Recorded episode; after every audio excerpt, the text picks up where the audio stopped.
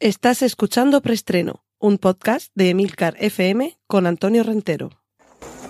Bien, silencio todo el mundo. Motor. Sonido. Claqueta. Escena 1, toma primera.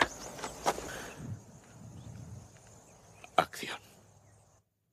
Saludos, bienvenidos una semana más a Preestreno, el podcast de Emilcar FM, donde repasamos las principales noticias de cine y series de televisión. Recordad que en las notas del podcast podréis encontrar todos los enlaces a cualquier tipo de contenido audiovisual que mencione a partir de ahora, carteles, fotos, tráiler, vídeos y compañía. Y además ahí también podréis encontrar el minuto en el que comienza cada una de las secciones que componen preestreno, como la primera que tenemos esta semana y que tiene que ver con las noticias en torno al mundo del cine, la televisión y los contenidos. Cortinilla de estrella y...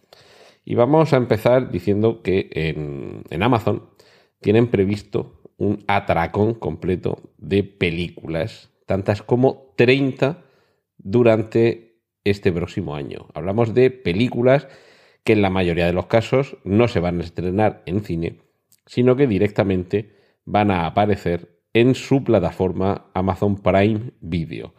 Estamos hablando de 30 películas en un año y eso supone, si echáis un poquito las cuentas, mm, pues más de dos películas a la semana.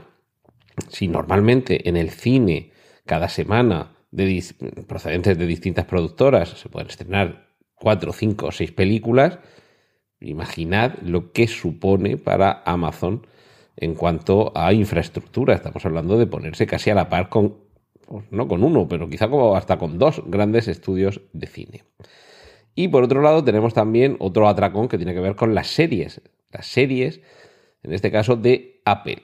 El día 25 de marzo tiene previsto o está previsto el evento que se ha anunciado bajo el eslogan de It's Showtime. Es el logotipo que nos dice que comienza el espectáculo en Apple.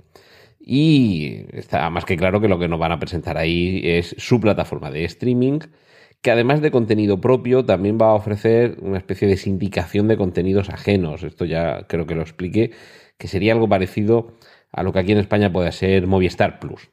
En, en Movistar Plus tú ves contenidos propios de esta plataforma que los han producido ellos, pero también otros e incluso otros canales al completo que te llegan a través de Movistar Plus. Algo así es lo que sucederá con Apple, en el que habrá algunos canales que ya tienen sus contenidos en cuanto a series, documentales, programas o, películas de producción propia. Pero también en Apple tienen preparadas, pues voy a relatar unas cuantas, pero si acaso os dejo el enlace para que podáis ir eh, echándole un vistazo a todas las series que tienen en proyecto, algunas en más o menos avanzadas, otras con bueno, con todavía un largo camino para recorrer hasta que las veamos en las pantallas. Algunas de ellas con nombres muy conocidos y otras no tanto, desde la serie que adapta la saga de novelas de la Fundación de, de Isaac Asimov, a cargo de David S. Goyer y Josh Friedman, eh, hasta una nueva versión de Amazing Stories, esa serie de televisión que también tuvo ya, si no recuerdo mal, en los años 90, a principios de los 90, ya tuvo una especie de remake y que en esta ocasión contaría de nuevo con Steven Spielberg, que fue quien precisamente llevó Amazing Stories al cine en una película con varios, con varios capítulos. El, el, listado es bastante largo, por eso yo creo que directamente os voy a poner el enlace para que vayáis echándole un vistazo, pero no deja de ser un proyecto todavía en marcha con con series, como digo, en distinto estado de desarrollo, pero que ya apunta de una manera más que clara a que en Apple lo que quieren es tener una oferta de contenidos propios más que competitiva con otras ofertas, como esta que mencionaba de Amazon, Netflix, que quizás sea la gran referencia en el sector, y otras como eh, AMC o HBO.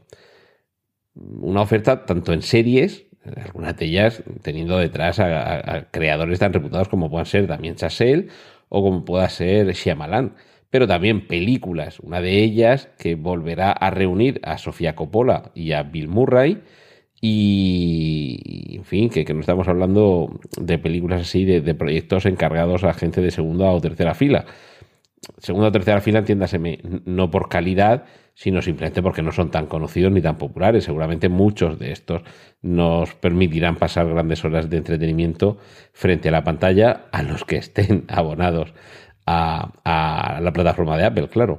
Y esta semana, por terminar con el apartado de noticias, ya se ha oficializado lo que hace muchos meses comentamos aquí en preestreno que iba a suceder, y es la compra de Fox por parte de Disney. Se quedan fuera todo lo que tiene que ver dentro de la parte de Fox con las noticias y los deportes, pero todo lo demás que tiene que ver con cine, series de televisión, canales y lo que a muchos más nos interesa, que son las propiedades que tenían licenciadas para poder, mm, bueno, para poder y de hecho para hacer películas de personajes Marvel revierten a Disney. Básicamente los Cuatro Fantásticos, X-Men y Deadpool. Estos, estas tres patas, bueno, vamos a dejarlo en dos, realmente Deadpool en ese sentido no es una, una pata con tanta tradición, por muy popular que sea. Pero bueno, esas dos patas y media, que son los Cuatro Fantásticos y X-Men, junto a Deadpool, se reincorporan de nuevo a la casa madre y sabemos que además llega en un momento fantástico porque la finalización de, la fase actual en la que se encuentra el universo cinematográfico Marvel, que concluirá el 26 de abril con ah, Vengadores Endgame, a partir de ahí es territorio por descubrir. Y sería un momento fantástico para que dentro de los proyectos que ya están más o menos en marcha, que tienen que ver con mm, las continuaciones de Doctor Extraño y Pantera Negra y la película en solitario de mm, de la, eh, de la viuda negra. Eh, eh, haber dicho Doctor Extraño, la viuda negra, me falta. Ah, sí, perdón, sí, las continuaciones, las segundas partes de Doctor Extraño y Pantera Negra y la película de solitario de La Viuda Negra. Pero a, pesar de eso, se supone que se iban a desarrollar otros personajes nuevos capaces de dar una entidad a un nuevo universo para varias películas como son Los Eternos. Todo eso puede quedar en el aire o, bueno, según en la fase de, desarrollo en la que estén.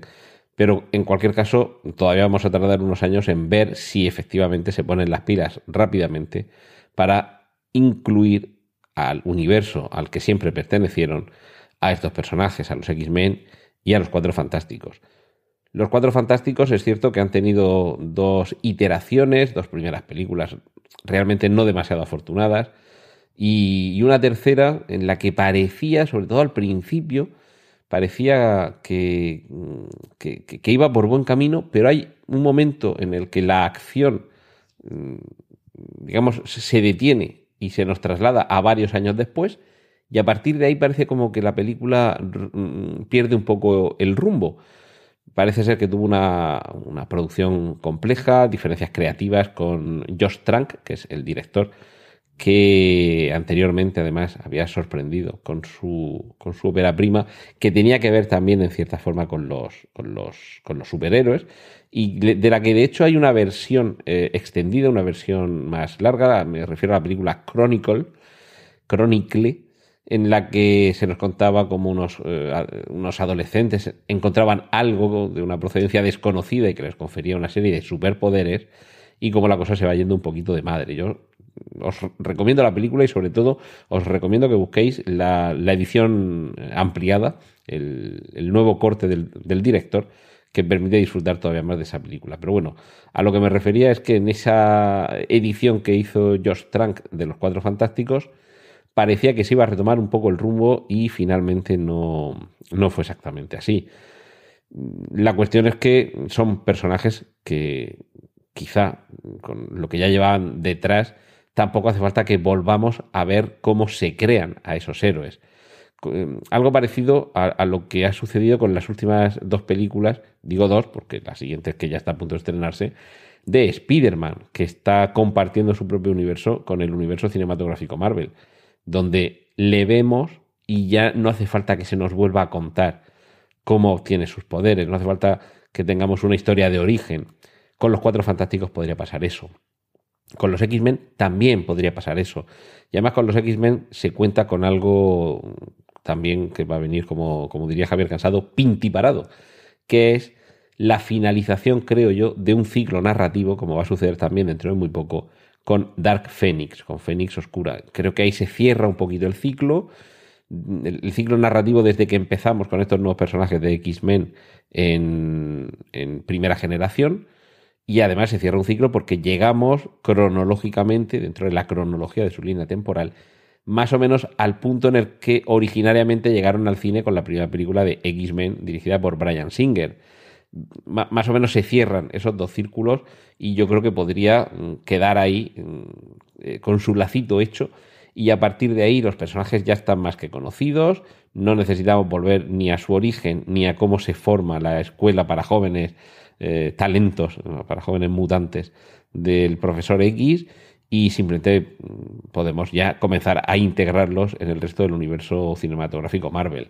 Crucemos los dedos y vamos a ver si tenemos un poquito de suerte y efectivamente en poco tiempo, por fin, algunos tenemos la suerte de llegar a ver en el cine Secret Wars, que de, de, hecho es lo que creo que muchos estamos esperando, que toda esta unión de, de, superhéroes de Marvel y la reunión de los derechos por fin nos permita que el personaje llamado Todopoderoso los reúna a, a los superhéroes y a los supervillanos en un planeta para que se den de mamporros.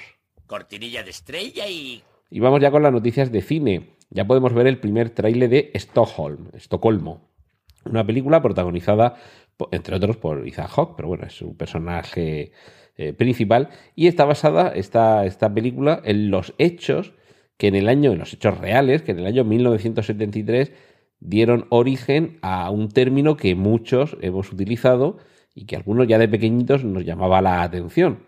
Digo de pequeñitos porque con, pocos años, cuando era muy reciente la creación de este término, ya nos llamaba la atención y ya sabíamos a qué se refería. En mi caso fue precisamente con las noticias del, del secuestro y posterior eh, pasada a engrosar las filas del ejército simbiótico de liberación de Patty Hearst, la heredera de la familia William Randolph Hearst, otro de los nombres muy vinculados al cine porque en él se inspiró Orson Welles para Ciudadano Kane. Me estoy refiriendo, evidentemente, y con el título de Stockholm, Estocolmo, os lo habréis imaginado, al síndrome de Estocolmo, un término que acuñó la psicología para referirse a las víctimas de un secuestro que terminaban manifestando una simpatía, una empatía o una identificación con, los, con sus secuestradores o con los fines que perseguían.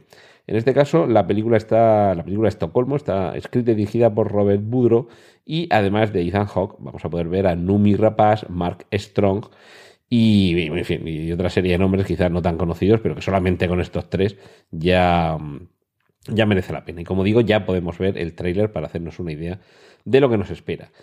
Tenemos también muy poquitos, pero algunos detalles sobre el próximo proyecto de Christopher Nolan, que por cierto se tiene que dar prisa porque la fecha de estreno es julio de 2020 y todos sabemos que los rodajes ahora se complican con la postproducción digital y se hace muy difícil pensar que más allá del montaje y de algún otro truco más o menos liviano, una película de este, de este director no va a tener algún tipo de mejora, más allá de que la vuelve a rodar en formato IMAX. Los afortunados que tengan un cine IMAX donde la estrenen el verano del año que viene que la disfruten. Lo, poco que sabemos es que el, el, protagonista, el protagonista de esta película, que, de la que todavía no sabemos el título, va a ser John David Washington, uno de los protagonistas de la última película de Spike Lee, infiltrado en el clan. Y junto a él tenemos por aquí algunos otros nombres. Bueno, Robert Pattinson, que este, desde Crepúsculo es más que más que conocido y había por ahí algún nombre de alguna actriz que ahora mismo no lo veo por aquí donde me los he apuntado, pero bueno, parece que, ya vamos conociendo algún, algún detalle más, muy poquitos. Lo único, lo mínimo, es que va a ser, y entre comillas, un blockbuster innovador y gigantesco que volverá a proyectarse en IMAX. Esta es la escueta descripción que tenemos hasta ahora de aquello que nos está preparando nuestro amigo Christopher Nolan. De lo que tenemos algún detalle más es de una película que se titula Lucy in the Sky. Algunos habrán continuado In Diamonds, que es lo que hizo una canción de los Beatles. De hecho, suena en el tráiler que ya podemos ver de esta película, que se debe a Noah Weil, el creador tanto de Fargo como de Legión. Y en esta ocasión es la protagonista es Natalie Portman, una astronauta que regresa a la Tierra pero regresa cambiada, todo a su alrededor, la realidad también parece cambiar. Es, eh, por el trailer da un poco la sensación de esas personas que en el ámbito de la drogadicción se dice que se han quedado arriba, ¿vale? Es como que al regresar a la Tierra una parte de ella hubiera permanecido en el espacio, pero trata de acomodarse a la nueva situación que tiene en, el planeta. En fin, no, es en ese sentido una película tanto de ciencia ficción, creo yo, como de psicología, de cómo afecta algo tan profundo como debe ser el hecho de estar flotando fuera de una nave mirando a la Tierra debajo de ti con todo el, universo rodeándote sin más protección que unas capas de tela y un cablecillo que te agarra a una nave que circula a miles de kilómetros por hora. Eso creo yo que es un poco en lo que está indagando esta película. Y además echadle un vistazo al tráiler porque veréis cómo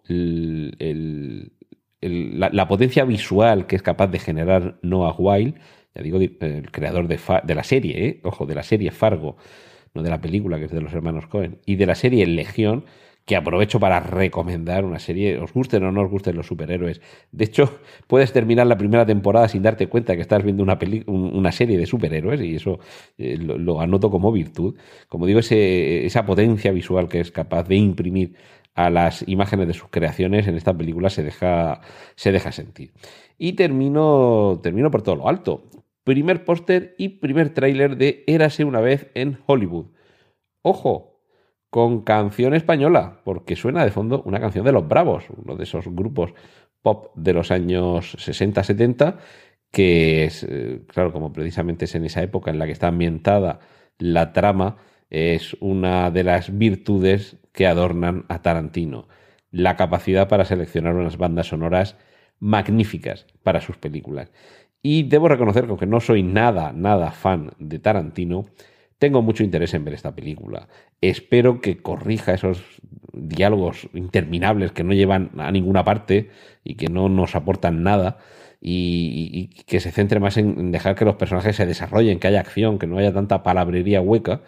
Pero desde luego la parte narrativa de lo, la parte visualmente narrativa en cómo poner en imágenes una historia, hay que reconocerle un gran mérito a este señor y desde luego la historia lo que nos cuenta es eh, qué es lo que sucede con el personaje de Leonardo DiCaprio, un actor que ya tuvo su gran momento de éxito y ahora está, digamos, un poquito empezando a caer por la, por la pendiente, acompañado en sus aventuras por el personaje que interpreta Brad Pitt, que es su doble para las secuencias de acción. Lo que se nos va a contar, y ya desde el título nos lo está dejando bien claro, es una especie de cuento sobre algo que pudo haber sucedido en Hollywood en una época muy concreta y que tiene que ver con los asesinatos de no de, Charles Manson, porque no fue él quien materialmente los, los llevó a cabo, pero sí de la secta a la que él manipuló, la familia, la familia de Manson, en aquellos eh, crueles asesinatos a la familia La Bianca y sobre todo a Sharon Tate, la que por entonces era esposa de Roman Polanski y que además cuando la asesinaron brutalmente, además estaba embarazada, es decir, un suceso muy truculento que además eh, en este caso eh, está interpretada por Margot Robbie, el personaje de Sharon Tate, y nos va a servir como telón de fondo para, no sé si una fábula o un cuento de terror de acción, en cualquier caso, una de estas historias que siempre tienen muchísimos fans que nos cuenta el amigo Tarantino cortinilla de estrella y... Y vamos ya con la sección dedicada a remakes y secuelas. Los Soprano van a tener una continuación en cine en forma de precuela. Va a ser en septiembre del año 2020 cuando se estrene. Y aunque inicialmente el título que se le había puesto era Los muchos santos de Newark, The Many Saints of Newark, ahora parece que simplemente se va a titular Newark. Recordemos que Newark es el nombre de la parte de New Jersey que queda enfrente de Nueva York, separada por el río Hudson y que es donde vivía la familia de Tony Soprano. Digo que es precuela porque se nos va a, contar lo que sucedió en los años 60. Creo que ya lo he, mencionado por aquí cuando comenzamos a, a, saber de qué iba un poco. Lo que sucedía en los años 60 con la mafia de, de, la que luego procede todo lo que hemos conocido a lo largo de la serie. Y como ya dijimos también en, en su momento, va a ser el, el, amigo mm, Michael Gandolfini, vamos a ir acostumbrándonos a este nombre, quien interprete al joven Tony Soprano. Y es que Michael Gandolfini es el hijo de James Gandolfini. Me imagino que eso también va a tener, no es que se parezcan como gotas de agua, pero evidentemente un padre y un hijo suelen tener cierto, cierta semejanza. Pero bueno, me imagino que eso también supone un, elemento importante de vinculación emocional con nuestro mafioso favorito. Y esto que quizá nos va a sorprender a muchos, y seguro que muchos fuera de su, de su público objetivo inicial vamos a sentir la curiosidad de verla y es la, adaptación que van a hacer en Bollywood, en, India, ya sabéis que es la mayor cinematografía del mundo, de Forrest Gump. Vamos a tener nada más y nada menos que a un Forrest Gump indio, interpretado en este caso por lo que allí es una de sus mayores estrellas, que se llama Amir Khan. Eh, estaremos eh, echándole eh, a esto un ojo a ver cómo, cómo transcurre y bueno, ya me imagino que nos iremos imaginando que va a ser un Forrest Gump con momentos musicales, porque qué sería de una película de Bollywood si nadie en algún momento dado se pone a cantar y a bailar. Y finalizamos esta sección dedicada a remakes y a secuelas con el nuevo tráiler de Toy Story 4 que desde luego nos está dejando más que claro los de Pixar que debemos ir al estreno de Toy Story 4 bien provistos de Kleenex. Ya, ya veréis el tráiler y ya empezaréis a sospecharos lo mismo que estamos sospechando muchos. Cortinilla de estrella y... Y vamos con la sección de series. Amy Adams, que ya estuvo en la pequeña pantalla, vuelve a la televisión, en este caso con una serie, una serie nueva de, de HBO. En este caso, Ah, por cierto, pues mira, se me ha colado en la sección de series, pero tendría que haber ido en la sección de adaptaciones. Porque la serie con la que Amy Adams va a regresar a la televisión es la adaptación del libro de Barbara Kingsolver, The Poison Bible, que la traducción más aparente es la Biblia envenenada. Pero realmente eh, esta, esta novela, mm, lo curioso es que es una novela que aún no se ha publicado. Eh, no es infrecuente que haya algunas novelas que antes incluso de que lleguen al mercado ya se hayan comprado sus derechos para que se publiquen en otras lenguas distintas a aquella en la que ha sido escrita. Tampoco es extraño que de vez en cuando haya alguna novela que alguien la haya leído que adquiera los derechos para llevarla al cine. En este caso es para llevarla a la televisión. Entonces, estad atentos porque en el momento en el que se publique esta eh, Poison Bible o Biblia envenenada, ya podremos saber algo más de, por dónde va esta, esta historia, en la que básicamente parece ser que se nos cuenta la historia de la esposa de un misionero que fueron al Congo belga eh, en los años 50 eh, y a partir de ahí vamos a tener cómo se nos narra esa experiencia por parte de la madre y de sus cuatro hijas. No hay muchos más eh, detalles, pero bueno, sabiendo cómo terminó la cosa en el Congo belga en los años 50, me imagino que la serie comedia, desde luego, no tiene pinta de que sea. Lo que sí que podemos ir viendo ya es el traje de Batman en Gotham. Ha habido una fotografía que se ha, que se ha filtrado y realmente debo decir que el traje tampoco, tampoco es nada del otro jueves, ¿eh? es un traje bastante feucho. Y a ver, al oeste, nos vamos al oeste con Park Chan-wook, este magnífico director oriental, que ahora lo que va a hacer es llevarnos al oeste, pero además de la mano del director de Bon Tomahawk, que si no habéis visto esa película os la recomiendo. Y este, este señor es Craig Thaler, también director y guionista con lo cual me imagino que va a ser una película, pero dura, dura, dura, sobre todo porque de fondo lo que hay una historia de venganza entre un sheriff y un doctor que han aprovechado una, una torrencial tormenta para aterrorizar a los habitantes de un pueblecillo. Y me parece que a estos no les ha sentado demasiado bien. Y una historia de venganza. Con estos dos de por medio en el salvaje oeste, eso tiene que merecer la pena verse.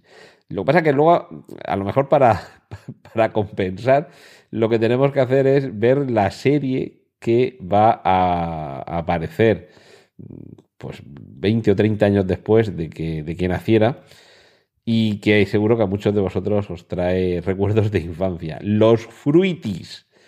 20 o 30 años, bueno, yo creo que 30, yo creo que esto es de los años 90, sí, sí. Eh, de, de, hecho, espérate, por aquí tengo el dato. En 1990 fue cuando terminó la serie. Es decir, que han pasado 29 años desde que terminó la serie.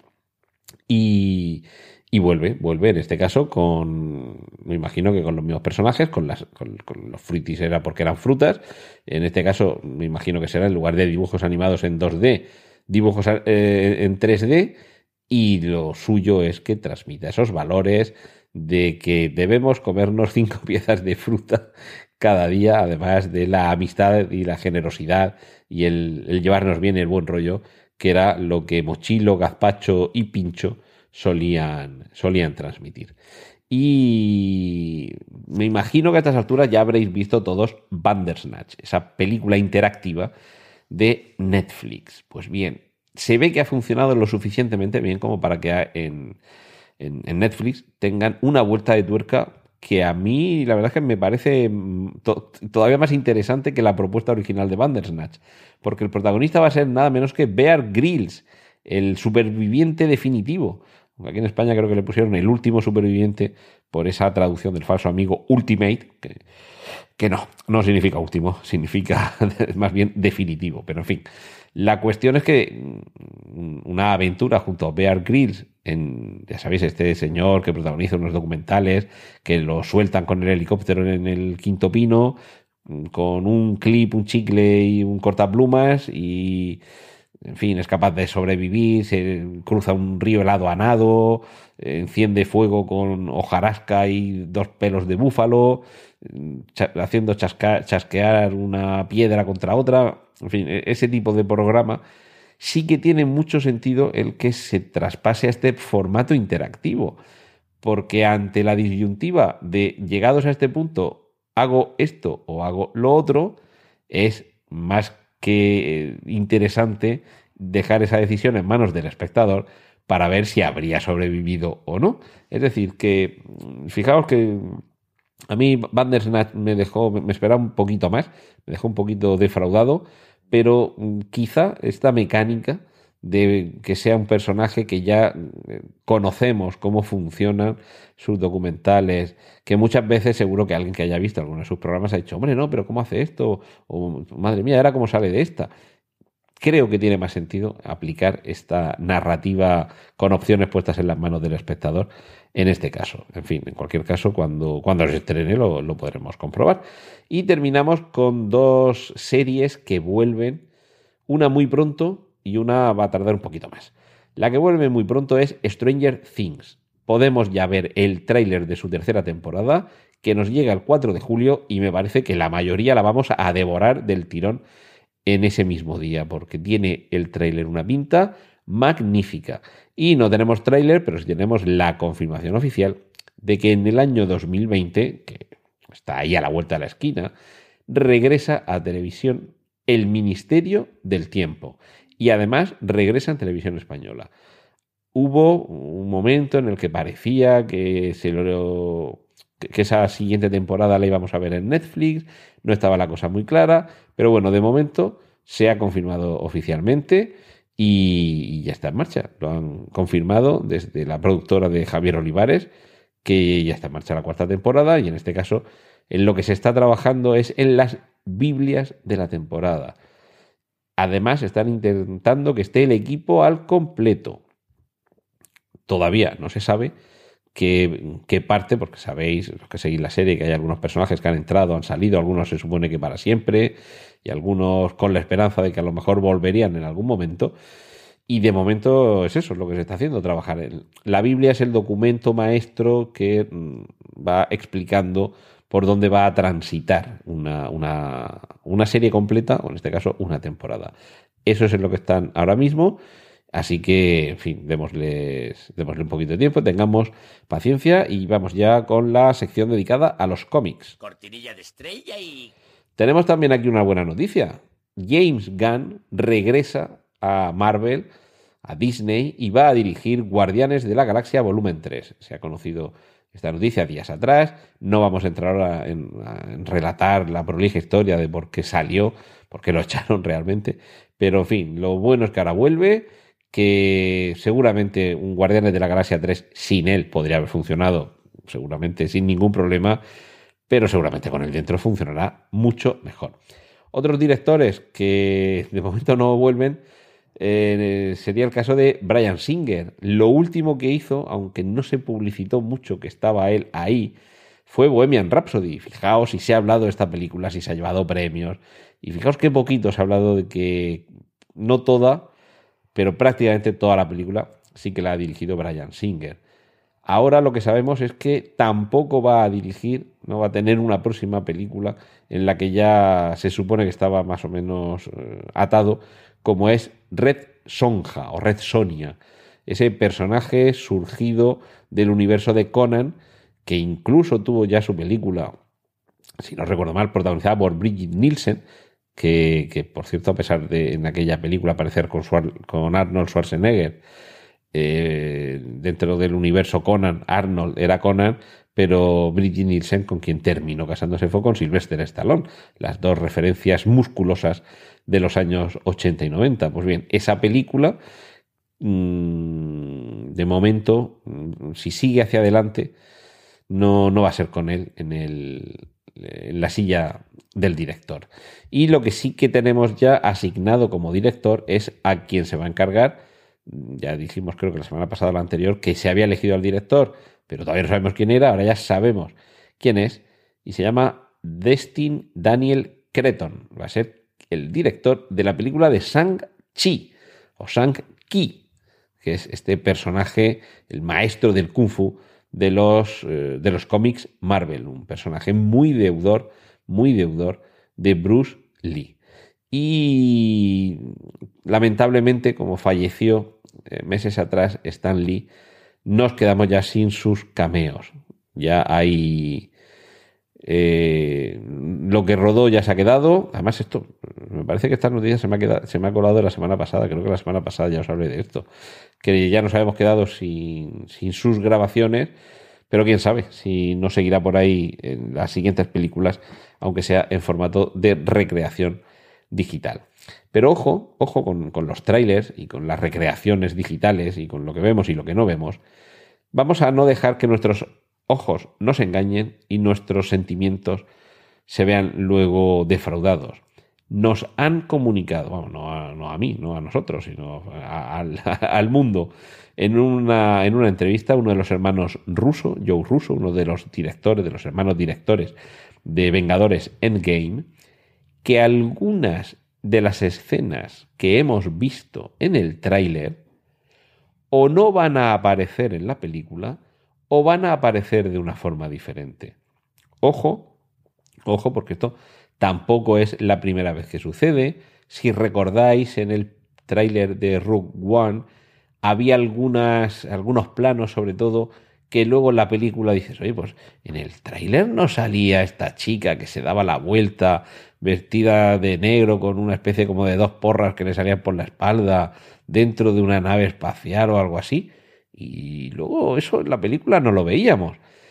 Algo de eso, algo de eso es lo que parece que va a suceder con Vengadores Endgame y con alguna de las cosas que hemos visto en el tráiler. Y ya digo que además nos dicen las dos posibilidades. Secuencias que aparecen en el tráiler pero que no van a estar en la película y algún plano que sufre alguna modificación algo que también vimos en el tráiler y la película de Vengadores Infinity War. Recordad esa carrera por la, por la selva en la que aparecía Hulk, pero luego en la pelea en Wakanda Hulk no aparecía por ningún lado. Cortinilla de estrella y... Y terminamos con la sección dedicada a adaptaciones. Ya tenemos eh, el reparto de Patria, la adaptación que, que se está rodando de esta, de esta serie ya tenemos los nombres de algunos de los, de los actores que, de hecho, hay una foto, han publicado una fotografía en la que se ve el, inicio del rodaje, se ve ahí con la, con la claqueta. Y eh, bueno, Patria es una, una, novela multipremiada. Si no la habéis eh, leído, os la recomiendo, sobre todo porque el, el, retrato que hace Fernando Aramburu, el autor, sobre todo el conflicto que durante años ha asolado el País Vasco, es, es estremecedor, sencillamente. Y ojo, porque hablo de conflicto, no quiero mm, lavar eh, ninguna conciencia ni blanquear el lenguaje. Hablo de conflicto pero un conflicto en el que no hay un plano de igualdad entre las dos partes del conflicto. Desde luego no lo entiendo así, y yo creo que la conclusión del libro tampoco es esa, pero, pero conflicto en el sentido narrativo, ¿vale? Conflicto en el sentido de cómo afecta una situación a los individuos y a sus familias. Seguramente esta serie, el libro ha tenido mucha repercusión, se publicó creo que fue en el, en el 10, 2016. 2017, ¿no? en el 2016 creo ya que, que, se publicó a finales, pero sobre todo fue durante el año 2017 cuando este libro fue una, en fin, un auténtico superventas y desde luego de esos libros que te, que, que te llegan al alma y seguramente con la serie va a suceder algo similar y seguramente tendrá incluso más trascendencia porque por desgracia en este país algunos tenemos en casa y en el despacho paredes forradas de libros que la mayoría de ellos además los hemos leído pero no suele ser lo habitual en, la media de los habitantes de este país, pero sin embargo es mucho más sencillo conectarse a la televisión o a la plataforma de streaming, al ordenador o donde sea, y el libro esperarse a que salga en formato peli o en formato serie. Así que seguramente va a ser la serie del año que viene.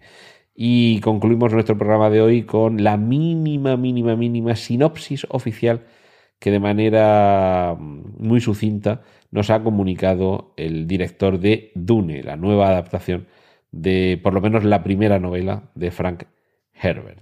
En este caso, Denis Villeneuve, junto a otro, a facilitar algunos nombres del, del, del reparto eh, e incluso comunicar algunos de los nombres de los personajes a los que interpretan.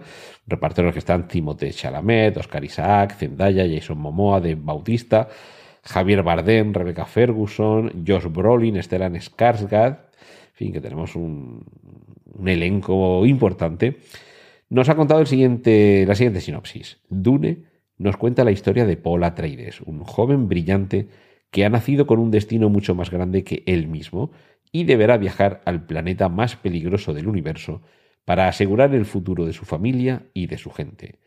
Mientras, fuerzas malvadas se enfrentan por uno de los recursos más exclusivos del planeta y que tiene el poder de desbloquear todo el potencial del ser humano. Solo aquellos que conquisten su propio miedo podrán sobrevivir.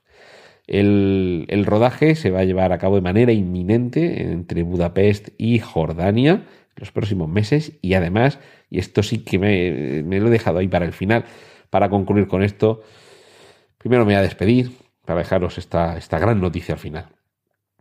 Gracias por haber escuchado preestreno hasta aquí. Un saludo a Antonio Rentero y espero reencontraros la semana que viene y poder daros más detalles sobre lo que se cuece en el mundo del cine y de la televisión, como que la banda sonora de la próxima película de Denis Villeneuve va a componerla Hans Zimmer. ¡Y corten! Gracias por escuchar preestreno. Puedes contactar con nosotros en emilcar.fm barra preestreno, donde encontrarás nuestros anteriores episodios. Genial, la positivar.